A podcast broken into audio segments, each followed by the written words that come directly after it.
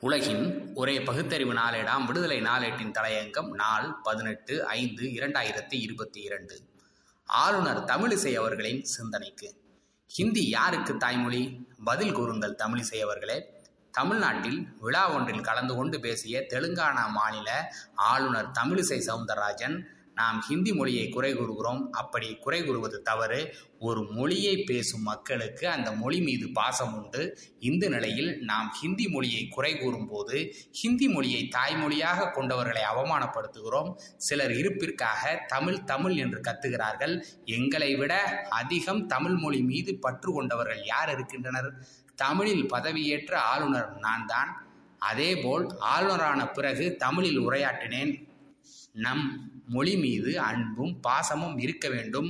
இன்னொரு மொழி மீது எதிர்ப்பு இருக்கக்கூடாது. ஏனெனில் அது இன்னொருவரின் தாய்மொழி. இதை புரிந்து கொள்ளாமல் மற்றொரு மொழியை நாம் குறை கூறுவதன் மூலமாக மற்றொரு சகோதரத்துவ மாநிலத்தை நாம் துன்பப்படுத்துகிறோம்.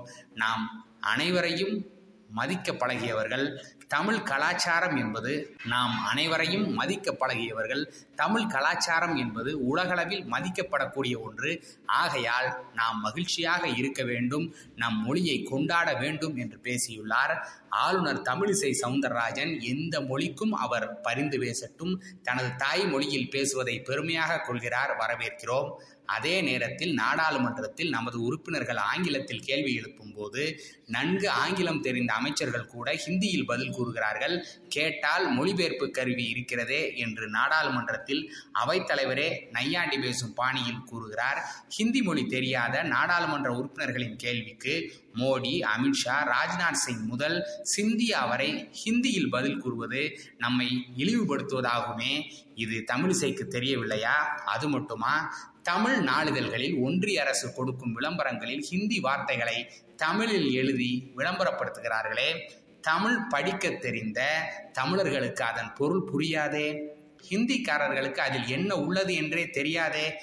கோடிக்கணக்கான ரூபாய் செலவு செய்து பொருள் தெரியாத ஒரு விளம்பரத்திற்காக வீணாகிறதே. இது குறித்து தமிழிசை கருத்து கூறுவாரா? பிரதான் மந்திரி ஹரிப் கல்யாண் யோஜனா பிரதான் மந்திரி ஆவாஜ் யோஜனா பிரதான் மந்திரி சர்வ சுரக்ஷா பஹிமா போன்ற விளம்பரங்கள் சென்னை சாஸ்திரி பவனில் பெரிய அளவில் வைக்கப்பட்டுள்ளன.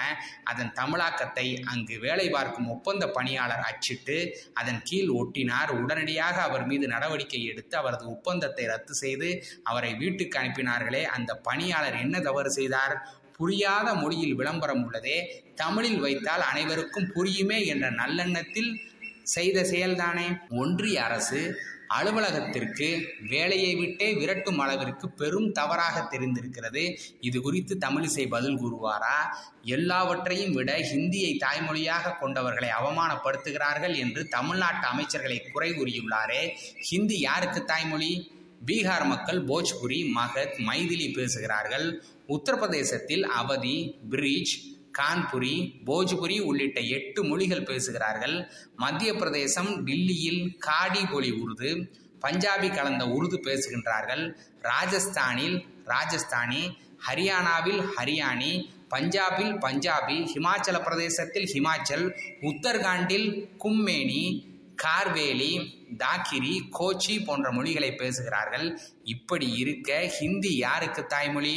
ஒருவேளை ஹிந்தி என்ற போர்வையில் சமஸ்கிருதத்தை தாய்மொழியாக கொண்ட மத்திய ஆசிய புல்வெளிகளில் இருந்து ஆடு மாடுகளை மேய்த்து கொண்டு வந்த ஆரியர்களுக்கு மட்டுமே அவமானமாக இருக்கலாம். அதனால்தான் தமிழிசை இந்த துடி துடிக்கிறார்கள் போலும் தமிழிசைக்கு ஒரு முக்கிய கேள்வி தமிழை நீஷவாசை பூஜை வேளையில் பெரியவாள் சங்கராச்சாரியார் பேச மாட்டார் என்கிறார்களே. தமிழ்நாட்டு கோவில்களில் தமிழர் வழிபாட்டு மொழி என்றால் உச்சநீதிமன்றம் வரை செல்லுகிறார்களே. அதை பற்றியெல்லாம் ஆளுநர் தமிழிசை திருவாய் மலர மாட்டாரா? என்ன செய்வது? ஆர்எஸ்எஸ் பிஜேபி சிந்தனைக்கு ஆட்பட்டு விட்டால் இப்படித்தான் பேசுவார்கள்.